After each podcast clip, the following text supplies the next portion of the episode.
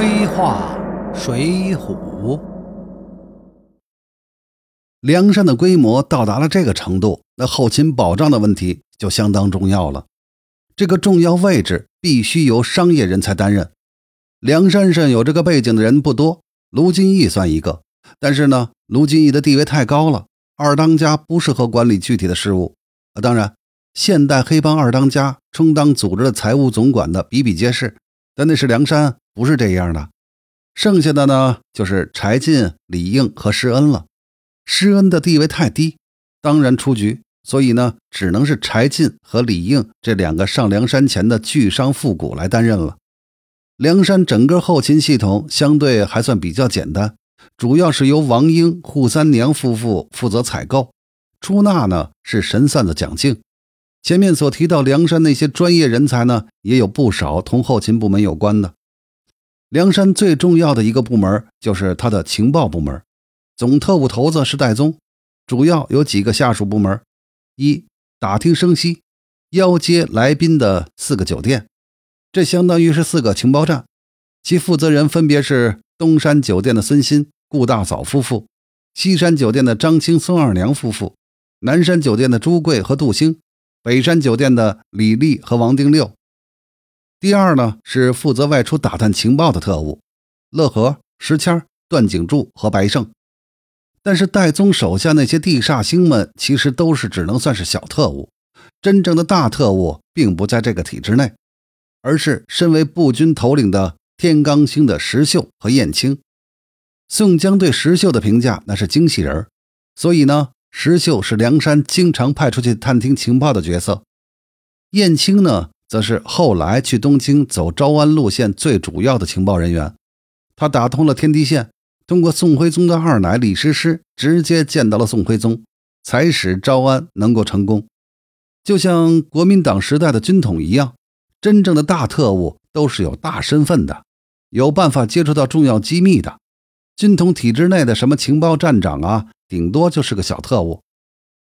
梁山重组以后呢，已经初步具有了一个政府职能的类似地方政权的组织了。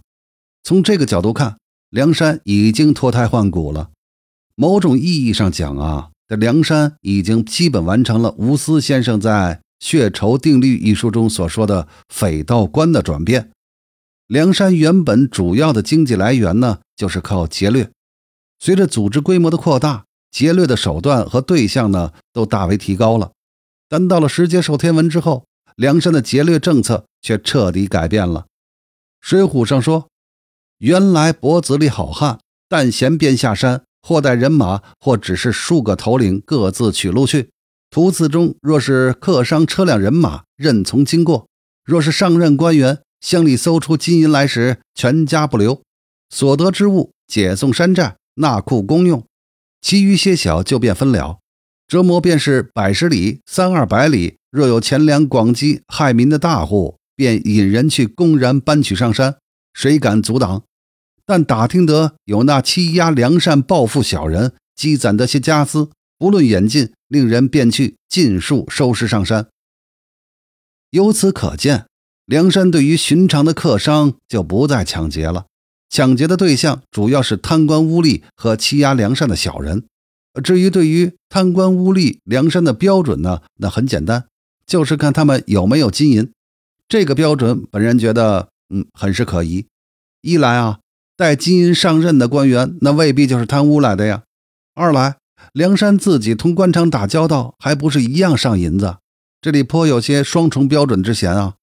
就说后来真正的大贪官高俅部长，那梁山还不是老老实实的送上金银行贿，并礼送出境啊？欺压梁山，那就更没谱了。谁是小人，那还不是梁山的一句话？估计只要老老实实向梁山送保护费的，那就不是欺压梁山；反之，当然就一定是喽。梁山虽说最近打下了东平、东昌两个城市，好生搜刮了一笔，但这么大的事业，他要维持啊！一百零八条好汉要过大碗喝酒、大块分肉、大秤分金的生活，宋江还要赏菊花、上东京走走李师师的门路，这些都需要花大笔的钱呐。单靠坐吃山空，那显然是不行的。梁山组织发展到现在，已经不能再简单的靠劫掠为生了，反而要保护正常的工商业，来保持地盘上繁荣。梁山发展到这个地步，势必对政府产生了威胁。政府当然不能容忍这个准政府组织存在。如果说对于一个有着全国知名度的地方性黑帮政府还能容忍的话，那么一个具有政府雏形的、有着自己武装并割据一方的势力，政府是绝对不能容忍的。